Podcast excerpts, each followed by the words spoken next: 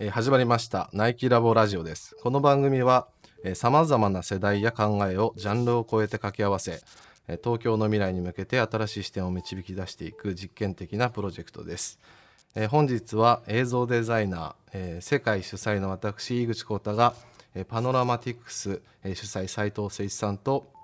新しい視点の導き方をテーマにえートークしていきたいと思います。斉藤さんよろしくお願いしよます。ろしくお願いします。楽しみにしてました。硬い入り方ですけれども、はい。ラフに話せればと思います、はい。まずじゃあ簡単に、えー自己紹介ということでじゃあ僕から、えーちょっと読ませてもらいますね。1984年生まれ、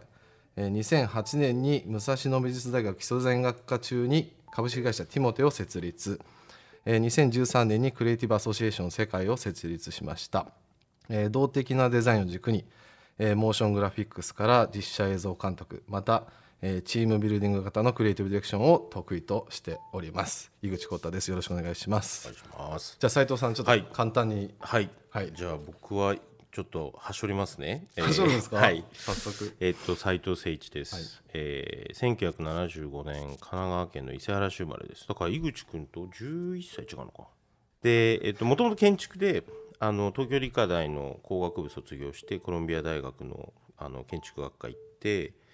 で、えっと、2000年だからちょうど911も起きる直前から行ってて、でそこでまあ建築をやってたんですけど、えっといちごつまりトリエンナーレであの2003年だから第2回のいちごつまりのアーティストで選ばれて、まあ、それきっかけであの帰国したというか、まあ、行ったり来たりを、えっと、始めてで2006年にいろいろこの後も話があると思うんですけどフリーランスをいろいろ経てアーティストじゃなかなか食べれないなっていうのがあって、えっと、ライゾマティクスっていうあの会社を立ち上げました。でえっとまあ、ライゾマずっとやってて建築もやめてたんですけど2016年に、まあ、10周年の時に、えっと、アーキテクチャ部門っていうのライゾマティクスアーキテクチャっていうのをあの作ったんですけど、えっとまあ、ちょっとこう多岐にわたることやりすぎて自分が何屋さんかよく分かんなくなってきたので、まあ、だったら自分一人でチームを作ろうと思ってパノラマティクスっていうのを、えっと作ってます。でまあアート系の仕事もやってるんですけどあのグッドデザイン賞の副委員長とか、まあ、今年で、えっと、4年目かなやらせてもらっててあとはあのドバイの万博の日本館のあのクリエイティブアドバイザーっていうあのことをやらせていただいたり25年のあの大阪・関西万博の、えっと、PLL クリエイターっていう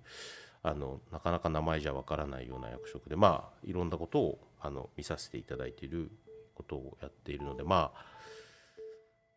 こういろんなクリエイティブに関わって、まあ、ものづくりに関わって、はい。藤さんがもともとアーティストだったっていうことってあんまり知らない人とか多いんじゃないですか？そうですよね。まああんまりアーティスト推しではなくてまあうちのアートを作るんだったらね真鍋たちに作ってもらった方がいいと思っているから、最近はなんかこう芸術祭作る人っていう感じになってきたよね。いや僕もいろいろお世話になっておりますけれどこちらこそ。はい。でまあ、今回新しい視点の導き方っていうとどういうふうに始めていきましょうかね話をね。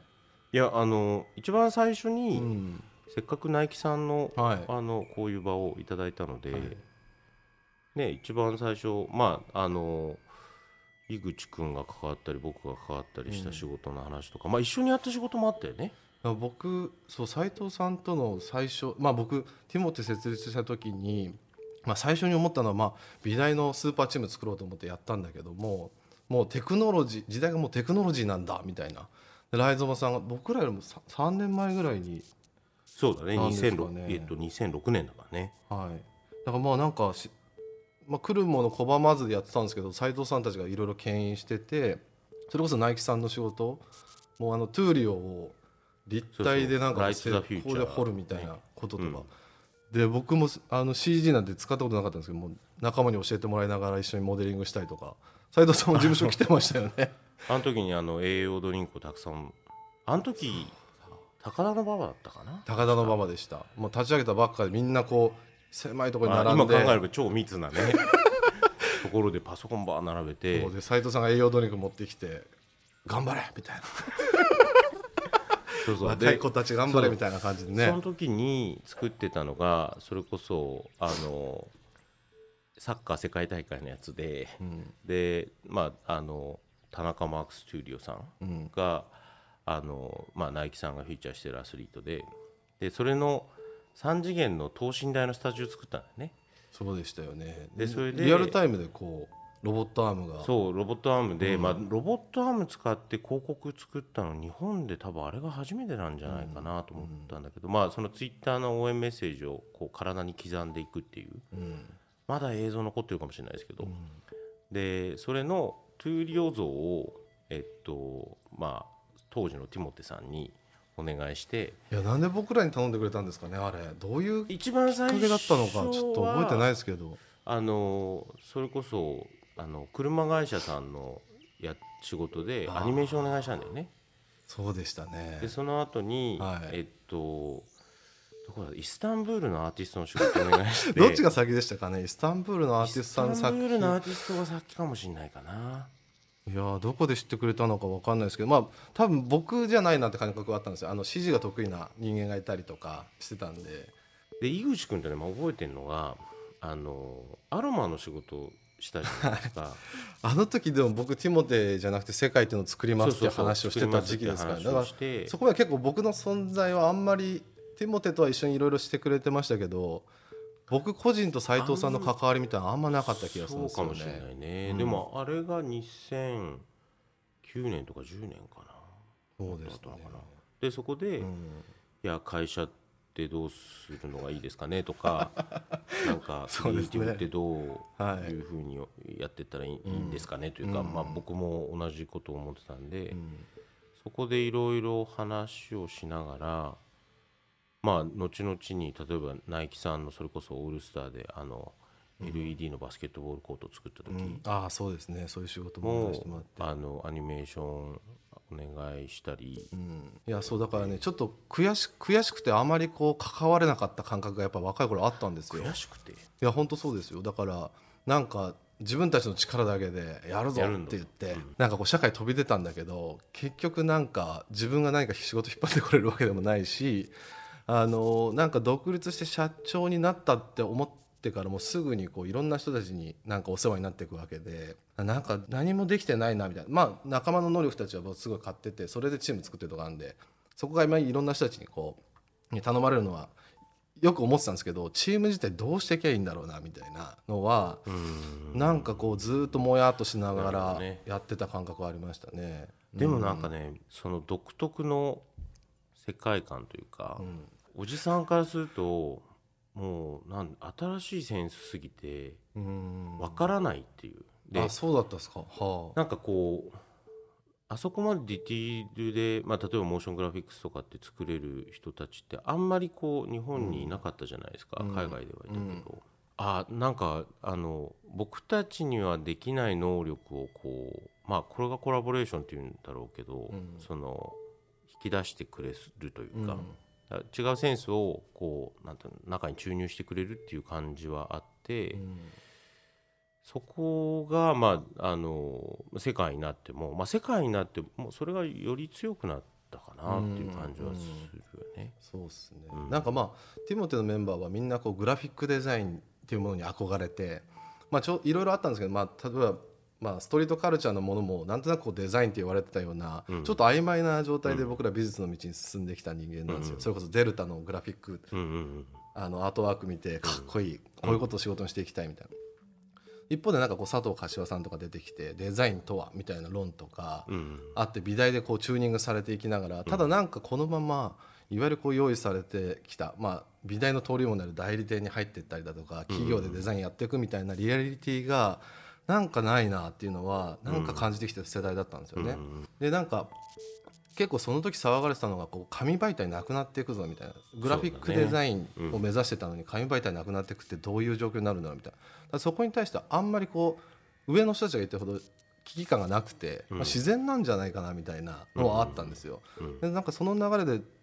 当然にこうグラフィックデザインをこうオンスクリーンで動かし出したりとかそれに音つけたりとか、まあ、当然ウェブの仕事とかもやったりとかしながらやってた。なんか自然な現象的にうん。なんかこういうスキルがみんな備わってったみたいなのはあったんですよね。うん。なんかそういうのは僕なんかの中にもあってだからそうやるとまあ苦労するけど、うん。絶対にその道を歩んだ方が僕は絶対いいと思ってなんかこう長いものに巻かれちゃうとうん。どんどんこうなんていうのかな。いい意味で一個に突出するんだけど、うん。要はそういう能力を持ってるからずっとその同じことに対してうん。頼まれるけど、うん。世の中って思ったよりも変わっていくじゃないですか。本当ですね、うん。目まぐるしかったような気がしますもん。ね。だからそうそういう中で、はい。まあライゾマもそうだし、うん。まあうちみたいにこう新しい組織体パノラマ作ったりとか、なんかそういうのもまあ自分たちが時代に合わせていかなきゃいけない、まあ、クリエイティブも含めて考え方とか。うんも含めてっていう風になったのはまあなんかすごい見ててあ僕なんか似てるなって言ったらちょっとあれだけど。いやいや本当に。はい。嬉しいですけどね。ね。なんか僕らデザイン学んできた側からするとちょっとなんか緊張感があったんですよ。テクノロジーがこれだけうん。デザインとか有料機とかクリエイティブをこう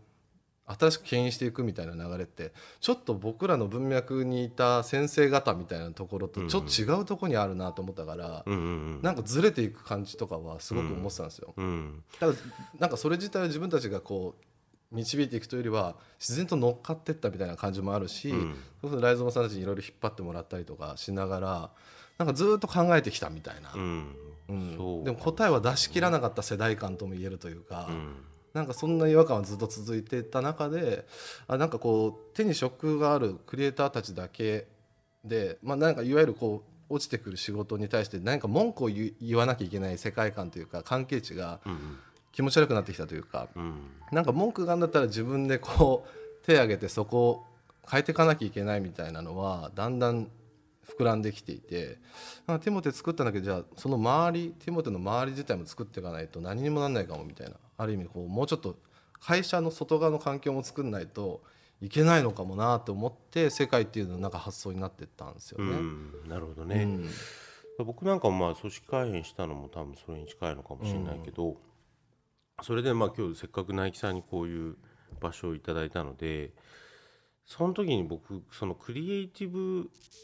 のこういろいろチャンスをもらうっていう意味では、僕ナイキさんのまあもう今もはや広告って言わないのかもしれないけど、はい。なんかムーブメントというかアクションに巻き込まれるっていうのは僕はすごい結構インスピレーションを受けて、うん。でまあさっき言ってたそのティモあのティモテ時代にそれこそトゥーリオの像を頼んだりとか、あと僕なんか2009年に作ったナイキミュージックシューのやつとかって、あれまあその僕なんかずっとやってきたメディアアートまああの時ってあのメディアアートと広告みたいのをちょっと分けて考えてて、で交われるようなクライアントさんってあんまり出ないだろうなと思ってたね。でなんだけど、えっと、ナイキさんがまあその一番最初のフリーをあの出した時でフリーってまだ今シリーズでずっと続いてますけど、でその時にあんなにフレキシブルなソールなんだったら、えっとそれこそあれ楽器になるんじゃないかって、まあ、ちょっとジャンプしてますけど、うん。であのフィルムを作って、YouTube で公開してでずっと僕なんかはそのフィルムって時間止めちゃうじゃないですか、はい。撮影した当時で止まっちゃうから僕なんかみたいにインタラクティブっていうのを売ってた人間からすると結構アンチだった。まあアンチではないけど映像表現自体映像表現面白いですね。で僕なんかはやっぱりそのいろんなパラメータをだ例えば、えっとまあ、その後に作る例えば走ったデータとか、もしくは天気とか風の向きとか、その人の心拍数みたいなその時しかないコンビネーションみたいのを僕なんかの方はすごいこう意識しながらものを作ってたんだけどミュージック集を作った時にあのあれがリアルでやってるってことをなんか、ね、YouTube からも伝わったんだよね。あーそれはアウトプットするまで半信半疑だったというか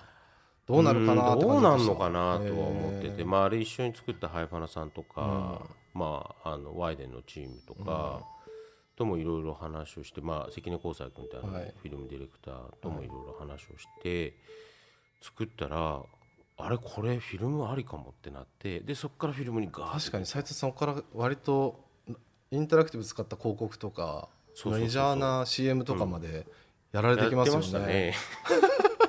そういう時期がありましたよね。でもあのミュージックショーは確かにものすごいインパクトがあって、うん。僕らの世代にも。うん。それこそ皆さんいましたもんねもうなんかレジェンドたちが遊んだって感じがすごい未だにしてますけどね。であの熱量どうやって生まれたんだろうとかうん。どういう接点だったんだろうなって僕らはちょっと思っちゃうですね。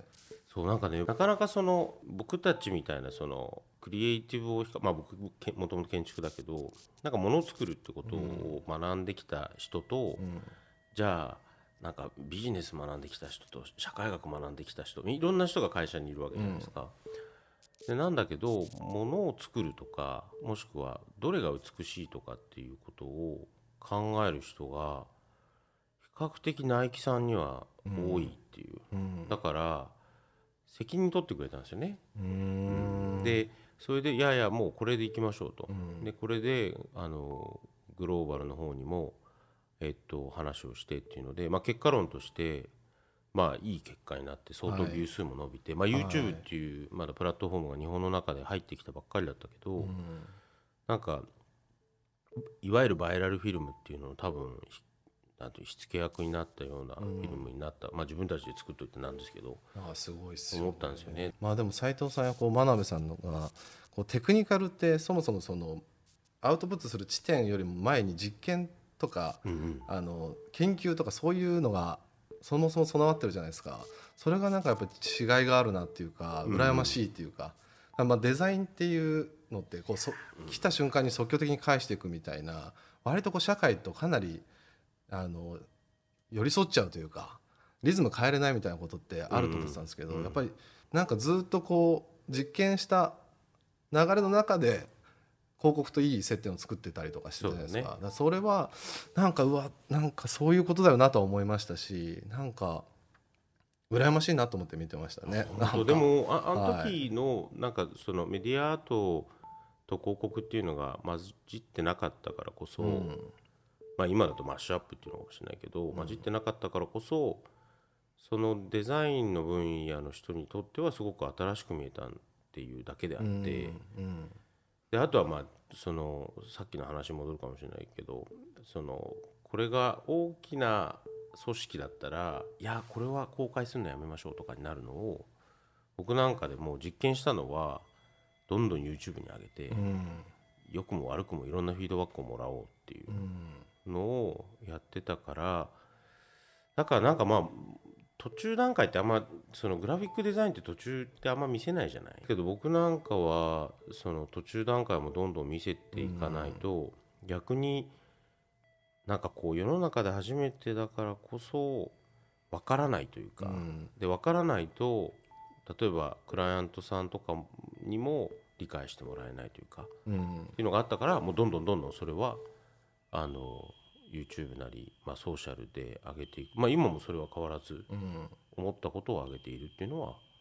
ずっとやってることかな。うん僕らはその、まあ、あの世界もナイキさんの仕事をいろいろやらせてもらってるんですけどもともとのこうきっかけは一番最初に、まあ、あのナイキさんであの世界プレゼンテーションしてくださいというところから始まってでちょうどナイキラボが、えっと MA5 ができるっていうタイミングだったんですねその時が。でナイキ結構あのどんどん事情も変わるしすごいスピード感ですけど大丈夫ですか？みたいな。でもナイキさんの仕事とかそれこそ斉藤さん見てたんでぜひぜひやらせてくださいって言ったら本当1週間後にもう MA5 のロゴを動かしてくれますかっていうのが来て。覚えてるわ。あれ俺どう表参道で聞いたんだよねそれ。本当ですか？でもうジェラシーだよ。え？おじさんたちからするとあナイキラボの仕事やってるんだと思っていやでもこれはもう僕があのまず先陣切って作んないといけないと思って。あの白黒のね。ああそうですそうです。MA5 っていうのをまあわーっと動かして、もう本当短期決戦でしたけど。でもまあなんかそのミクロとマクロじゃないですけどまあ結構僕らみたいなのってこうつ作った小さいところから広げていくっていうことをもうずっとやってきてるんで、まずはなんか大きいことよりもまずロゴをちゃんと動かしてみてでそこをなんかいろいろこう考え方とかで宿ると思ってるんででそれをナイキさんに見せたらまあいろいろあの評価いただいたしまあその何でしょう僕らの姿勢というかがなんかこうプレゼンテーションできたと思うんですよね。でその後に、えー僕らも、えー、とベーパーマックスっていうのが新しく日本に上陸する時に日本はじゃあどういうふうにそのベーパーマックスを見せていくのかっていううんお題をもらって、まあ、それの僕が、まあ、クリエイティブディレクターって立場と、まあディレクまあ、映像のディレクターとしてやらせてもらったんですけど、まあ、なんかねすごく悩んだんですよねやっぱり。こう先ほどおっしゃってた新しいものをどんどん見せていく時代だったっておっしゃってたじゃないですか。うんでその頃ってちょうどこう、まあ、2020年の東京に大会が決まるでその時なんかこう僕らのムードとして東京って何だったんだっけとかあのどういうムードなんだっけ？で外からどう見られるんだっけっていうのがなんか突きつけられてるような気がしてたんですよね。でその時まあベーパーマックスが出て本国がどういう広告ってくるかっていうと、まあ、軽いジャンプするぞなんか新しいギアができたみたいなことに対して、フューチャー・オブ・エアっていうテーマうんうんだったんですね。でその時まあいろんなことがありましたよね原子力の話とか、うんうん空気っていうことがかなりこう重たかったんですよ日本の。なんか新しいっていうこととかそういうことよりもなんかもっと重要なメッセージ作んないと、まあ、ローカル日本でやる意味がないんじゃないかなってことを逆にこう提案させてもらってなんかこう結果としてこうモチーフで扱ったのはあのカウンターカルチャーとかアンダーグラウンドの一番最初にあった、まあ、暗黒舞踏だとか、うんうんあその寺山修司さんとかうん。うんその辺のモチーフをこう使って広告作っていったことになるんですよ。うんでそれはなんか僕らはなんかこうどんどん新しいことというよりもなんか昔日本がどういうことに立たされた時に日本人がどういうふうに答えてきたかっていうこととかの方がモチーフとして正しいような気がして。うん。でこう逆に重たいとか重力とか逆説的なモチーフでベーパーマックスを広告作っていったみたいなことがあったんですね。でそれがなんかなんなんでしょうねさっき言ってたこう世代間の違いというか僕らがやらなきゃいけないクリエイティブの仕方とか、温度感とか時代の空気みたいなこととすごく紐づいてたような気がするんですけど。うんいやそこの今まあ僕も今46になったのかでその僕僕なんかの世代ってどちらかっていうと新しいものまだ見てないものがあるはずだってどんどんどんどんその先を掘っていったっていう、うん。なんだけど別に先はまだ多分いっぱいあるんだろうけどこの年になるとこの年になるとっていうかだんだんこう過去に何が起こったんだろうってことをやっぱ掘り始めるんだけど、うん。井口君たちの、まあ、特に世界のチームってそのまあ先も掘ってるけど、うん。後ろも掘ってるって感じはすごいしてて。はいはい。だからそこの視点はあなるほどなって、まあ、さっきのベーパーマックスの話もそうだし、うん。なんかそこはねすごい僕なんかも考えなきゃいけないんじゃないかなというのはあったかな、だからまああのメインストリームで、まあ、今も多分すごいお忙しいと思うんですけど、いろんな仕事やるとだんだんこうまあこれが多分今の世界のトランジションだと思うんだけどその今に合わせていくっていうよりは、どちらかっていうと今を作っていくっていう多分立場になんなきゃいけなくて、で特にまあグラフィックデザインとか僕なんかみたいなまあイベントとかっていうのはやっぱりねこのあのその COVID がこれだけ大きくなってしまうとなかなかできないんだけど、いろんなデザインがいろんな形でこうまあその COVID になる前から世の中に発信されていってで井口君たちがやってたことみたいなその今を作っていくって感じがこれから大きくなるんだろうなっていうのはすごくなんかまあその一つの広告作った広告というか、まあいろんな発表の仕方してたと思うんだけど、それは未だに思ってて、でやっぱりそのまあ世代が違うっていうわけではなくて多分僕なんかがこう学んできたものもしくは世の中で見てきたものこれが楽しいとかこれが多くこの世の中にあった方がいいんじゃないかと思ってた価値観がすごい大きく変わってるじゃないですか、今。だからそうそういう意味では世界が作ってるものっていうのはクリエイティブにあのとってというか、まあ、日本のクリエイティブ産業だけではなくて多分これ世界も含めてだから世界っていう名前なの？あのすごいね僕はなんか影響を与えてると思うし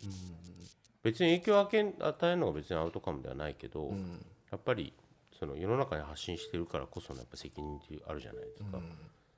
その部分はすごい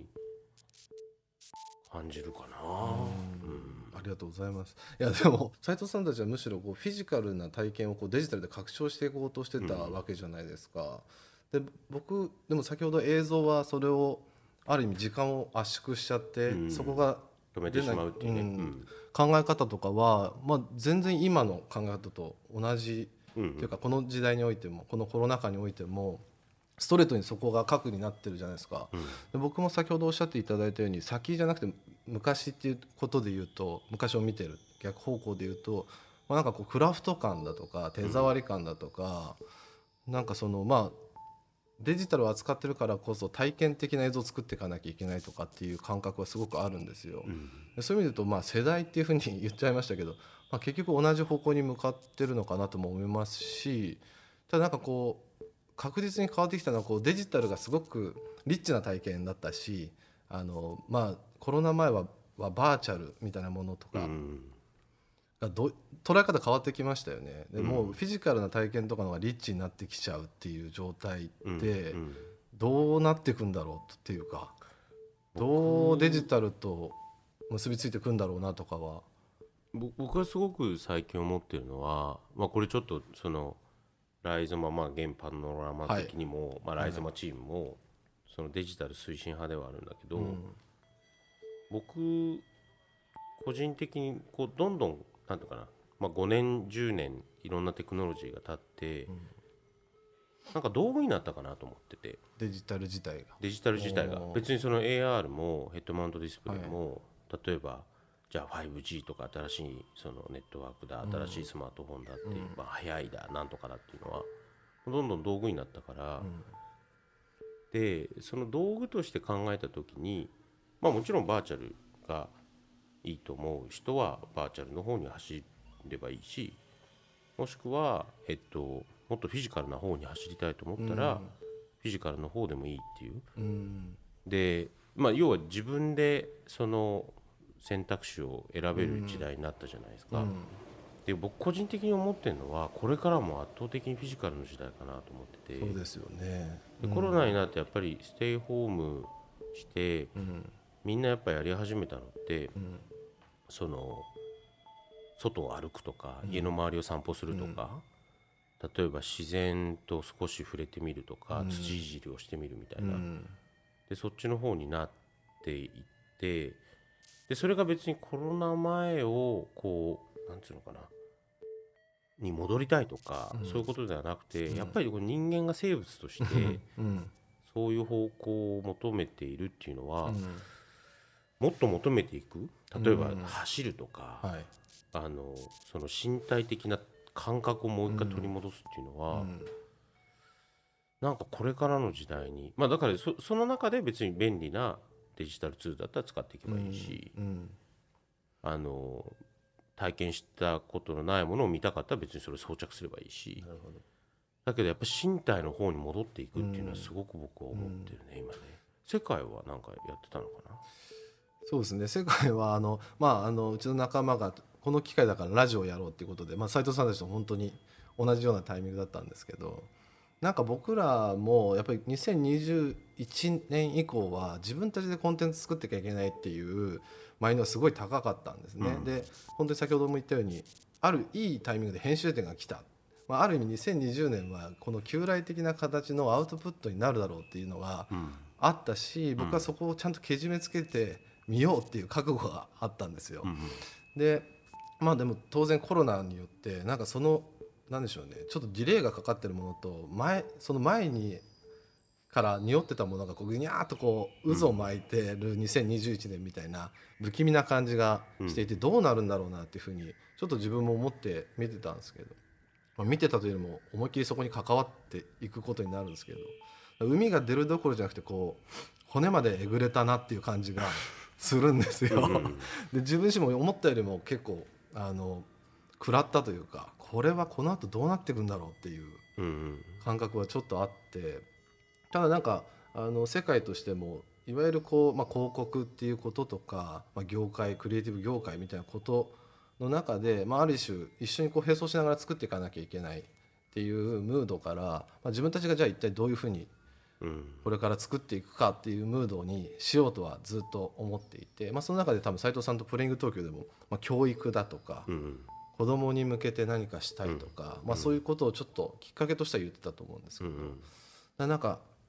いよいよですね。なんかそれをちゃんと始めていかなきゃいけないなっていう感覚はうん。すごく強くなっていて、まあ、うちの世界というメンバーももともといろんなこうなんでしょうね、まあ、会社というよりはアソシエーションって僕ら呼んでるんですけどそれぞれの個人がなんとなくここに集まっている状態、うん。まあ、あるある意味こう自然ななんでしょうね。ネイチャーな感じにしていきたいというか。そういう意味ではそれぞれがこれから自発的に動いていくっていう多分タイムラインになってくるんだろうなと思っていてで一つは2025年ってまた万博大阪万博っていうものは僕すごく大阪関西万博ね。すいません。大阪関西万博はすごく僕らのタイムラインとしても2020年の後に5年後にじゃあ新しくこういうことをやっていかなきゃいけないよねっていうものが高まってる地点としてすごくあの定めていたんですよ。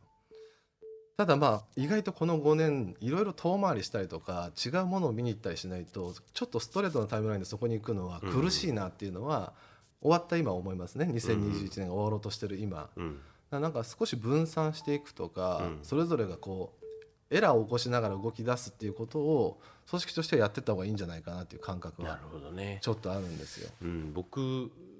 もなんか同じような感覚があるのは、まあ今まで食わず嫌いにいたものをもう一回うん。食べてみようと、はい、だから、うん。まあね僕なんかがやってきたことと例えばそれこそ奈良の吉野ではい。のこう、ディープなそれこそ林業やってる方々とかあれだけその修験道とか、そういうものっていうのとは全然まあ興味はあったけど、はい。別にそれを仕事とかアクションとかはにこう取り入れていくってことはなかったけど、まあそのまあ、今年もやりますけどマインドトレイルっていう、まあ、めちゃめちゃ歩く芸術祭はい。作ってみたのも多分一つだしでその中でアーティストとして井口君に声をかけたじゃないですか、はい、でそういえば井口君ってあれ芸術祭とかに出たことないなと思って。いやそうですよ今の話がそのまま返ってきますけどだから、ね、やってこなかったことを斉藤さんがやられて僕もそこに呼ばれてやっぱフォーム崩しますよね。やっぱりこう なんも崩れてたよね。崩れますよ。やっぱりなんかやったことなさすぎるというか。まあそれは僕の中ではだからあの本当にフィジカルに一回戻るっていうことを、もう一度再定義したいなと。はい。まあでもそうですよね。でも斉藤さんの中で多分デジタルもフィジカルもすごくやっぱり当初から近くにうんうん、置いてたんですね。そのうん。ライゾマティクスっていうその、ね、名前のうん。由来もリゾームから来てるわけですよね、すごくその辺は僕らからは理解できますよね、うん。でライゾマティクスって名前そのリゾームから来てるっていうでも先ほど世界の話になりましたけど世界も割とこうミクロとマクロの話なんですよね。あのもともとのソースはこう「パワーズ・オブ・テン」という映像に僕がすごく見せられて、あれがいろんな業界を全部一本に通ってるっていうそこはすごく生物的にとか、うん。あのそういうことはすごく感じて作ってる組織で。でそこのなんか組織のコンセプトみたいなところがすごく一番近いあの、うん。先輩として見てるんですけどね。作り方とか。うん。なのであの最近そのパノラマティクスっていう名前でそういろいろ分けていったのはどういう一番僕の中で大きいのが、まあ、クリエイティブってどうしてもまあマーケティングとか、はい。マーケティングって何なのかっていうと今を知るためにやるわけじゃないですか、うん。でも調べてる途中で調べたことがどんどん古くなっていくわけじゃないですか。で明日何が起こるかわからないとかもしくは僕まあその去年2020年のこう緊急事態宣言が出て一番最初マスクがないとかあとその中でそれこそ災害に遭われた方とかいろんな方がいて、これだけはこう問題がなんていうのかな。分かりやすいって言ったらちょっとこう当事者の方にはすごい失礼かもしれないですけどないものが分かってるのにだけどその作り方も分かってるのにうんそれが作れない社会って何なんだろうと思ったらね、うん。でパノラマっていうのはまあそのパロナマパノラマビューのパノラマだから、はい。その社会全体をもう少し捉えて、うん。その先に何を作っとくべきなのかっていうことを考えたいなと思ったのね。うん。これって別に正解でもないし僕が全て正解だとも思ってないけど今までありがたいことにまあそのナイキさんの仕事させてもらったりあのいろんな国でも仕事をしたりいろんな国の人と仕事をしたりして、まあ、あとはいろんな業界の仕事をしたりして思った世界ってこっちの方に行くんじゃないかっていう、まあその現状から把握した、はもしくは今いろんなところでいろんな提言が出てる中ででそれをもっと具体的に作っていくところにあのを仕事にしたいなと、うんこれは多分もう今後多分人生全てをかけて作っていくものなんじゃないかなと思ってるんだけど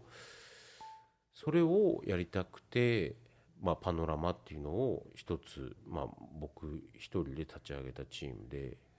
作ったんですよね。まあパノラマティクスって要は視点の話なんですね。そうですそう、うん、要は割とこうセパレーションされた業界業界うん。をパノラマでの視点でつなげていこうみたいな、うん。斉藤さんがずっとおっしゃってる越境みたいな話ですよね。うん。僕も世界っていうチチームはやっぱり視点だと思っててそのミクロの中でどれだけこう字とね字の間にの隙間に世界見てるやつもいてもいいと思うしそれをもううわーっと引いて業界自体見てるやつらもいてよくてそこがやっぱりつながるのが重要で。うんでどこの視点でも美しくどんだけ解像度が高く描けてるかが僕の中では越境なんですよ。うん。ある種こうススケールの話も僕にはすごくあると思っててその越境っていうこと、うんうん。そこを同じ共通言語を持たないと、うん。いくらこうじゃあ横の世界を見ないといけないって言っても見れないっていうか。そうだね。だからどれだけこう美しく描くかっていう意味ではやっぱり僕はどこまでいってもこう職人的にモーショングラフィックスを作ることは長けていかないとそこの中にあるこう共通言語を見出せないみたいなのはあるんですよね。だからまあずっと作り続けないとそこのピンがずれてっちゃうみたいなことがありつつでもそれをつなげていかなきゃいけないみたいな多分世代間なんだと自負してるんですけど、うん、でも井口君たちは5年後には全然違うものを作ってるかもしれない可能性もあるじゃないですか。どうなんでしょうね。今から考えなきゃいけないっていう感じはでもなんかそれ考えずにやっぱ直感的にあ超身体的にやってきたと思うので。まあそれは本当にあのそれしかできないというか身体的にしかやってきてない感じですよ謙遜すよね。謙遜するよねいつもね。いや だか。らそれがすごいいやうんそそこはみんな多分あの今どんな職業についてる人も、うん。もしかしたら5年後なのか、うん。まあ、10年後なのか全然違うことをやってる可能性もあるし、うん。今の時代ってその自分で決めたこ決めることっていうのをめちゃくちゃ大事だと思っていて、うん。それでなんか特にあの去年から今年にかけてすごいいろんな問題が複雑化したしいろんな問題がすごいパーソナルになったから、うん。じゃあそこを問題解決しようと思ってじゃあそこの会社がこれを作ってくれたらいいんだとかっていうだけではなくて結構それに対してアクションをし始めた人が多いなと思ってて、はい。これが欲しくてなかったらじゃあ自分で作ろうって思った人だからなんかそういう感じで僕なんかもまあ今作ってるものだけではなく、まあそれはそれでベーシックとしてあってなんか拡張なのか、うん。まあそのアメーバみたいにシフトしていくとか場所をちょっと移動していくというか、うん。みたいのがなんか必要なのかなと思うしそうそうそれぐらいのフレキシビリティを持っていきたいね。うん。確世界って、かに社員全員集めてうん。会議やって、うん。会社のビジョンはこうですみたいなことってやるの？いやーだからもうあの僕も本当代表とかねあの仮にもやらせてもらってますけども、まあ、本当にまとまりのないチームではあるんですよ。それぞれ目的が違いますしあのこういうことに向かっていくよみたいなことを言ったことも一つもないですからね。それぞれのこう正義があってそれの集合体で作っていくことが重要でだからこそ考え方がやっぱり違うのでだからこそ有機的に組織になると思ってるんですよね。だからこうあまり側を固めちゃいけないっていうのが、まあ、ずっと自分の中で理念としてあってこれがどんだけこうぐにゃぐにゃするかみたいな。ある種こう仲間たちが意見が割れてたりとかそれこそうちはあのクリエイターものづくりしてる人間もいればプロデューサーもいたりだとか結構本来同じところに同居するとギリギリだなっていう仲間たちが集まってるたりするんですよ。そこがこう僕が知らないところで議論してたりだとかあのこうすれ合ったりとか調整したりとかするのは見ると安心するんですよね。それをちゃんと中でやれてるのはとてもいいなって思っていて。なるほどね。これが業界自体になってったりとか、違う会社またもう業界が違うことでこれだけ意見が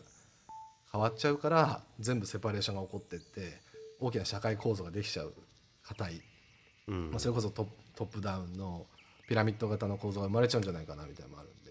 どれだけこう多種多様な仲間が集まれる環境にするかは組織としては重要ですね。ただまあビジョンとしては言いますね。だからいいものを作るってしか言ってないんですよ。いいものを作ろう。それだけをあの大事にしましょうと。でこれっていろんな考え方があるはずでいいものを作るためには。もちろん予算も必要だって考える人間もいるでしょうしスケジュールがないとできない。いいものを作るって結局画面の中だけじゃなくてその環境自体を考えなきゃいけないことにつながるのでそういう視点を持っていくためにはじゃあどういうふうに組織が動くべきか。ってことをみんなが考えながら動くっていうところが重要にしてる。社長だねいやいや僕その、はい。なんていうのこの世界のトーンっていうか別にこれ作るもののトーンではなくて、はい。熱量なのかモチベーションなのかのトーンっていうのはやっぱり一定以上にあるなとは思ってて、うん。すごいそこがブランドとしてというか、まあ、会社組織として、はい。まあ、別にこれ会社っていうのが別に組織のうん。最終ゴールではないのでなんかまあいい名前つけたなと思ってまあもともとね 村世界とかっていう取り組みもやってたりしたじゃないですか、はい。はい。あの会社のねこう、はい。なんだ面積を小割りにして借りるとか。でね。あああいうのもその個々人にフューチャーを置きながらっていうのは、あやっぱこういう考え方っていうのを実装する人たちっているんだなと思ったよね。だから傍から見ると、まあ、僕なんかもいろんな言い方してきたけどレーベルっていう言い方をしたり、もしくはなんかまあ時にはエージェンシー的な言い方も、うん。まあエージェンシーって名乗ったこともああるんですか？全くないです。ないじゃないですか。だけど、はい。例えばじゃあ会その大きな仕事を取り行くときに、はいやっぱりはい、態度としてとそう、うんか姿勢とか。態度として、うん。だからあの僕が持ってたイメージっていうのは昔小学校の時に読んだスイミーなのね。ああそれは僕らもよく使いますね睡眠の話は。あ本当？それが一番強そうですもんね。だからあのみんな多分個々人で最適解をいつも求めて、まあ、その環境とかスピードとかっていうのを求めてんだけど必要になった時にうん。大きな魚にフォームできるっていう。そこが僕の中ではあって、うん。でなんかね僕まあそのあのよくビジョンとかディシジョンとかっていうけど、まあ、僕の場合はアウトカムって呼んでて、うん。要はえっとまあよく僕北極星って言うんだけど絶対にここを目指していこうっていうものが、うん。多分みんなが同同時にその強度は違うけど見えてる組織っていうのはやっぱ圧倒的に強いなと思ってて、うん。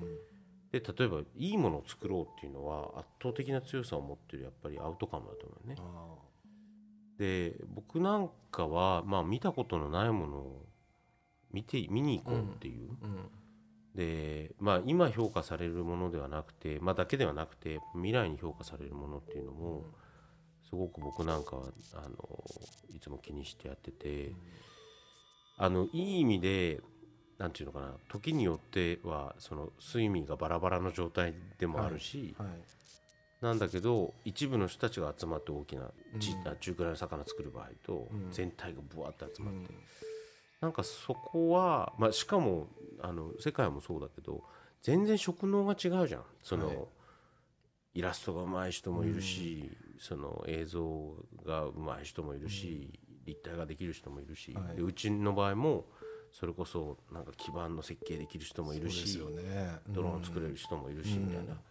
全然違う職能の人が集まってるけどやっぱりそこのアウトカムなんじゃないかなと思うね。まあでも本当その北極星にいいものを作るがなってるかどうかはまあ悩みますけどね。それすごく抽象的な言葉だしあの散らばっちゃう可能性もあるしっていうのはめ明確じゃないのでね、うん。ただやっぱりいいものを作るはそれぞれ考えるべきなんだけども根源的にやっぱりあの絶対それだけはあるっていうのはやっぱり熱量だとは思うんですよ。それはまあ自分が作り手としてモチベートできてなかったらやっぱアウトプットにかなり影響するんで,、うんでそれがやっぱり自分だけの要因じゃないのも知ってるわけですよ。自分の身体の中だけだったらあの熱量っていうものにはそこまでぶれないんだけどもやっぱりその連携何どういうふうに案件が生まれて、どういうふうにそのクリエイティブが発生して自分がやるべきなのかとかそこまで考えていかないと熱量ってこと考えれないですよね。でちょっと前まではその村世界の設計も、まあ、多言語な人たちがすごく密にコミュニケーションを取ることで生まれるって僕は設計してたんですよ。世界っていうのはあの全然違うジャンルの人たちが結構近い距離で議論することで熱量が生まれるっていう、これはある種ちょっと旧来的なエネルギーの作り方なのかもしれないっていうのはちょっと僕も思ってきたことがあるんですね。それこそコロナにおいても、まあ、接触型じゃできなくなっていくみたいな。で一方で東京に中心にこうわっと集まることでの作り方が終わろうとしてる空気もある、でそれは多分僕らの小さいこのコミュニティの中でもものづくりのエネルギーの設計の仕方ってあると思ってて、であればもしかしたらすごく流動的に人が分散しながら新しいエネルギーってどうやって作るんだろうとか、うん。でもう一方はこうクリーンなエネルギーじゃないといけない感覚がものづくりにもあると思うんですよ。要はものすごいなんでしょう徹夜して議論重ねて喧嘩していろんなことをぶっ倒しながら作っていくものも、まあ、ある種エネルギーがあるでパワーがあるとは思ってるんですけど、現実的じゃないですし、それじゃあ今までと同じような構造体を作っちゃうかもしれないみたいな。うんでそれがまあ本当に今回2020年僕はそそれがある種海が出るっていう意味だったんですがなるほどねじゃあ実際どうやってこう若い人たちがあの勇気をもらって新しく作っていかなきゃいけないっていうふうに動き出すかはちょっともう一回時間が必要だなっていう感覚はちょっとあったんですよね。だから斉藤さんが今あのいろんな人たちがこうアクションし始めたっていうことはすごくいいと思ってるんですけど僕はなんかドーンとこう絶望感を重くのしかけちゃったんじゃないかというか、うんうん。新しいスタートポーンって切れるようなスタートラインにこの2021年でなってないような感覚があって。であれば先ほど睡眠みたいな組織論であればうちが。もうい今は本当どちらかってみんながいろんなとこ隙間を見に行ったりだとか、全然違うコミュニティを見に行ったりだとかそういうことをしてもう一回集めるためのうんなんかきっかけを作っていかないといけないフェーズに入るなっていうのは僕自身も思っているんですよ。うん。うん。でもさっき井口君が言ってた熱量っていうのはめちゃくちゃ大事だなと思ってて、今言ったみたいにまあそのいろんなものにが、まあ、止まってしまったというか、まあ、ベクトルがマイナス方向に向かってるっていうのも多いけど、絶対にあの例えば世界を見て俺も負けないぞって出てくる人はいると思うのね。うん。で、はい。その以降、まあ、僕なんかもだって新しい会社ライズマ2006年立ってた時に、まずあそこに勝ってあそこに勝ってってアジェンまあ、ダ作ってたのね。分かりやすいモチベーションですからね。わかりやすいモチベーションじゃない、はい。はい。でそこの熱量っていうのはあの絶対にこうどどの時代にも出てくると思ってて、まあ、滅びるものじゃないし、うん。普遍的なものだっていうことですよね。そうね。で、うん。しかもあの今までじゃあ熱量があるけど組織が小さかったからできないとかうん一、人だからその大きな組織とか大きな工場を持っているところには勝てないっていうのがあったかもしれないけど、うん今ほとんど関係ないもんね。そうですね。うん、でなんかうんよく、まあ、去年のグッドデザインのあの、まあ、総評を言う時に言ってたんだけど、その企業の大小は関係もうなくなってきててで一つはやっぱり組織が小さい方がさっき言ったみたいに時代に合わせて何だったら時代の半歩一歩先にあの出せるような何かサービスをその、プロダクトアウトできているところがやっぱ多くて。はい。だから今の時代は、まあ、そのさっきの睡眠で言うと、まあできるだけその SML で考えると L が一番大きい睡眠だとしたら多分 M とか S ぐらいのあの組織を作ってうん。いく、で逆に、まあ、同じ熱量の人たちでそれを作っていくっていうことがこれからは、まあ、求められてるというよりはものを作ってる人たちのモチベーションとしてはそれが一番僕は大きく保てるような気がしてて。うん。で僕の中で一番今モチベーションがあるのはそのいいものを作るための、そのなんていうのかなフレームを作るというか、そのプロセスのデザインをするってところが、僕めちゃくちゃ重要だと僕僕の中でははい。思ってて、はい。まあ、斉藤さんよく交通整備しに行ってくるから。ってよく言ってますもんね。斉藤さんが本当にこうわーっとその、まあ、ある種こうフラットな地面を作ってくれた上で作るっていうのは僕らはやっぱりやりやすいですからね、うん。まあ、環境を作っていくってことですよね。ものを作る以前のなんかその整備していくっていうところの重要性は、まあそこも半分趣味みたいなもんだけど、んなんかすごく僕思ってたのがそのあのいいろんななんていうのかな歯車で言うとギアが合ってこなかっうん。来なくなったなと思ってて、うん。それって例えば、まあ、仕事にしても、まあ、多分目の前にある何でもいいんだけどコップでも何でもいいんだけどそれって発注者と受注者がいてはい。で、えっとまあ、発注した人それが、まあ、ブランドだったブランドが世の中に対して、えっと、出していくとそれ最終的に消費者っていうのがいて、はい。でそこのチャンネルが全然合ってなくなったなと思ってて、うんうんでたくさん作ったものにどうしてもこう世の中っていうのは飲み込まれてしまうんだけど実はその少量作ったものとかにも共感を得れるんだったら、それって昔で言うとアンダーグラウンドっていうカルチャーなのかもしれないけど、その需要と供給がもうぴったり合ってる状態、はいなんかそういうのがこれからもっと多く出てくるから、うん。例えばメディアでもその大きなテレビとかではなくて、例えばオンラインで何とかやるとか、うん。で別にそこで大きくなんか稼ごうとか自分の言ってることをその100万人こう1億人の人に知ってもらおうっていうわけではなく、うん。それこそじゃあ10万人なのか3万人なのかっていう規模で、そう1対1になっているっていう関係が、僕はなんかこれから出てきたの。だからその全体的にスケールがまあ大きいイコールベターっていうわけではなくて、もしかしたら小さい組織でもベターもしくはベストが出てくるんじゃないかなというのはすごく思うよね。いやそうですよね、いやだからその、まあ、組織自体のスケールの大きさもありますけど確かにその届けようと思う範囲のスケールも確実に変わってくるというか、うん。なんか大人数を相手にすることの美学がうん。バグり出してる気がしますし、うん何のためにじゃああのメメジャーとかこれを噛み砕きやすくしていくんだっけ誰向けだっけみたいなのはまあ作り手ももう疑問が起こってきますよね。うん。だからまあ範囲確かに我々みたいなこうデザインっていう普遍的なものを作るっていうことがまあ中枢にあっていろんな人たちに理解してもらうべきっていうことの美学が少しあの変わってきてる気がしてますね。うんうん、それはすごく感じます。うんでと同時になんかその睡眠論でいうとそれじその睡眠っていう集団を会社としてくくっていいのか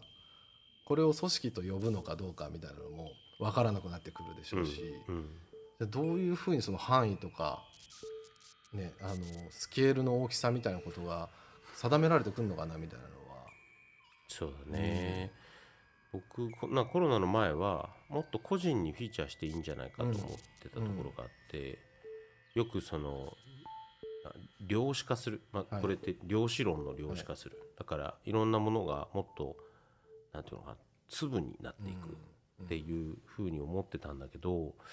コロナになってもう一度改めて思ったのはやっぱりある程度の組織がないといけないなと。うん。でそこってやっぱりすごい思ったのはさっきのそのアウトカムっていう北極星をやっぱこうじゃあ人類、えっと、80億人が共有できてるかっていうとなかなか共有できてないじゃないですか、世界って。それそれぞれ見えてるもしくは身近な問題っていうのは違うので、だけどやっぱり組織でそれを見ていくこと。で別に会社単位っていうわけではなくて、もしかしたらそれがクリエイティブ、まあ、よく僕セクターって呼んでるけど、その業界でそれぞれ見ていくアウトカムを揃えていくっていうのは、これから僕は必要かなというのはすごく思っていて、だからまあ井口君の言ったことをか重ねると最終のゴールが別に会社ではないっていうその株式会社っていうのはそれこそこれからお札になる主催者さんが作ったもので要は自分のその会社を成長するためにもしくは自分がやりたいものをもっと世の中に多くあのルフするために他からもそれに賛同する人たちを投資をしてもらおうっていう、まあ、構造だったわけじゃないですか。別にそうじゃなくて、ね。いいもの1点作ったものを、うん。それを本当に価値を分かってくれる人に届けていくっていうのもそうだし、そうですね、そういうなんか世界になっていくのかな。そうですね。だからもうでも一方でその、まあ、ちょっと前からそのスケールの話で言うと、まあ、どっかで会社とか組織を大きく運営してたりとかするといや究極の幸せはすごくミニマムにあるんだけどなっていうのないですか、だからそれなんか仲間たちもこう集めるけどもじゃあ夫婦で小さくあの店を開いた幸せ。でもそれ誰も止められないしそれでいいような気がするんだけどもそういう小さいスケールになってた時にその熱量ってなんだっけとかものづくりのそのスケールってなんだっけとかうん。いうところななんかいつでもそこになり得る雰囲気が、まあ、うちにもありますし、うん。あのじゃあ何のために集まってるんだっけみたいなことは、やっぱりそのねどうこれからはそれは若い人たちにもそうですけどじゃあなんでそんなわーっと集まって作る人ってあるんですかっていうことが突きつけられてるような気がするし、いうん。やもういいでしょそういうのは空気感を感じるんですよねなんとなく、うんうん。まあ、それは僕自身にもそれがよぎってきてるのかもしれないですけど、うん。うん、だからこそその確かに北極星なのかわからないですけどもう少しみんなが何かここに向かおうっていうことはどっかでやっぱり必要そうだなんね。ですかね。だからなんかこうまあいろんな人がいろんなこと言ってるけど、うん。その経済だけがそのまあ会社でいうとお金儲けだけが実は価値ではなかったっていう。うん。でそこだけではなくてそのエモーションとしてみんなが同じさっき熱量っていうのもあったけど、本当は熱量っていうのももっとこう評価されるべきで数字熱量としてね。自体が。熱量自体が。うん。でもしくはまあ最近だとウェルネスみたいなことも言うけど、はい。ああいうものをもっとこう別に数値化しようっていうわけではないんだけどそれがちゃんと共有できるその単位、うん。まあ、それが一つの会社なのかもしくは一つの会議室の中にいる人たちなのかもしくは2人なのか1人だけなのかっていう。なんかそういうふうになってきたから、まあ、会社っていうのはやっぱ経済単位で作られたものだと思うから、もう少しなんかこう、まあ、熱量なのかエモーションの単位で僕は社会切られていくのかなと、うん。もしくは切られていくべきなのかなというのはうん。思うよね。うんですね。うん。では、えーここまで新しい視点の導き方をテーマにトークしてきましたけど言えてますかね？新しい視点の導き方。言えてます言えてます。言えてますか、なんかでもあの斉藤さんはずっとこ越境という言葉最近はい。一番使っていて、そのパノラマティクスっていう話もある種こう視点っていうところうんで名前がついてるっていうこともすごくうなずけましたし、まあ、僕自身も確かに視点の話をずっとしてるのかもしれないうんは思いました。うんでなんか僕も、まあ、学生に教えたりとかする立場でいつも言ってるのは、そ今の時代のなんか空気感とか温度感とかのリアリティ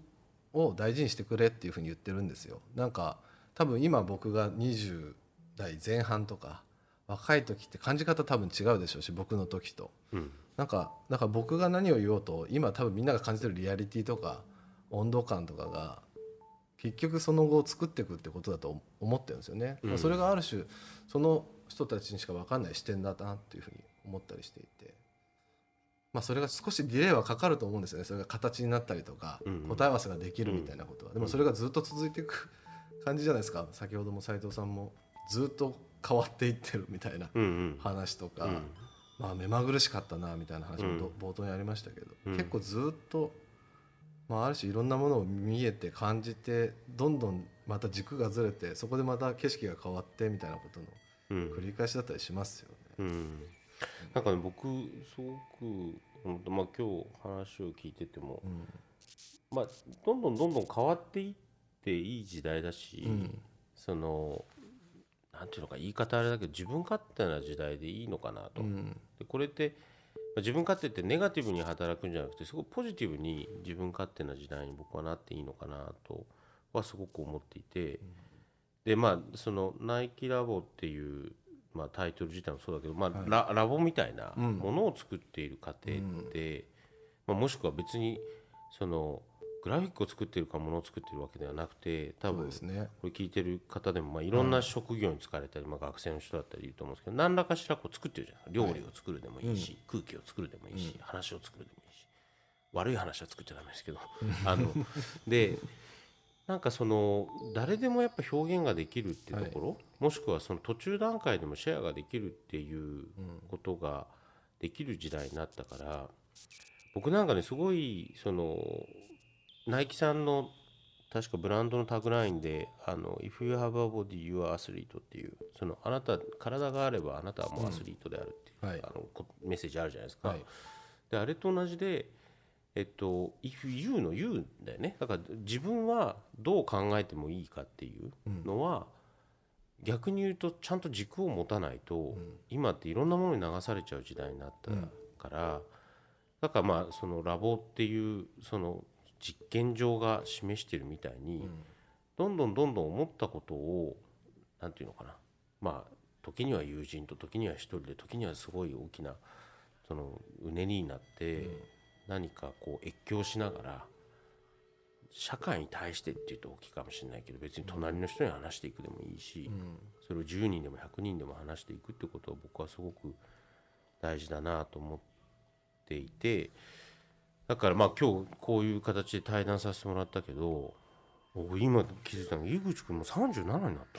た。まあ、だずっと若手っていうふうに言われてきてますからね僕も斉藤さんにとっちゃ。で俺ね最近にすごくそれを変えたのが、若手って年齢じゃないなと思ったのね。あすごいですでね 別にその僕よりも先輩の方でそれこそ50オーバーの方でもめちゃめちゃ若い人いるし、うんでその発想がっていうこと、だからそのもしかしたら若い僕が思っている若いっていう定義自体は、その今日のまあタイトルになっている新しい視点の導き方で、その視点を導いている人たちが、ん。僕は比較的若いっていう定義をしているのかなと。だから見たことのないものだけではなくて、まあ、僕なんかライゾマとしてはそれを求めてきたはい。創創業時はあったけど、そのこういう価値観があるとか、こういう風景があるとか、こういうそのコミュニティがあるとかっていうことをこう見つけてそれを実装しようとしている人たちが僕は若いっていう定義なのかなと思って。だからまあその、まあ、いろんなものをこうなんか動かしながら手を動かしながら、うん。うん口動かしながら、ん。それこそ足と体を動かしながら、いろんなものを僕は作っていかなきゃダメだなっていうのも素もう晴らしい。一回井口君と話してみました。ね。はいというわけで、えーナイキラボラジオここまで、えーパノラマティクス代表の、えー斉藤誠一さんと、えーお話ししてきました、えーこのナイキラボラジオは今日聞いてもらったような、えーポッドキャストの他にも、えー音楽や映像などあの世界がねいろいろ関わらせてもらっている映像などもありますので、えーぜひナイキアプリからチェックしてみてください。ということで本日は私井口浩太と斉藤誠一さんでお送りしました。長い時間ありがとうございましたありがとうございました。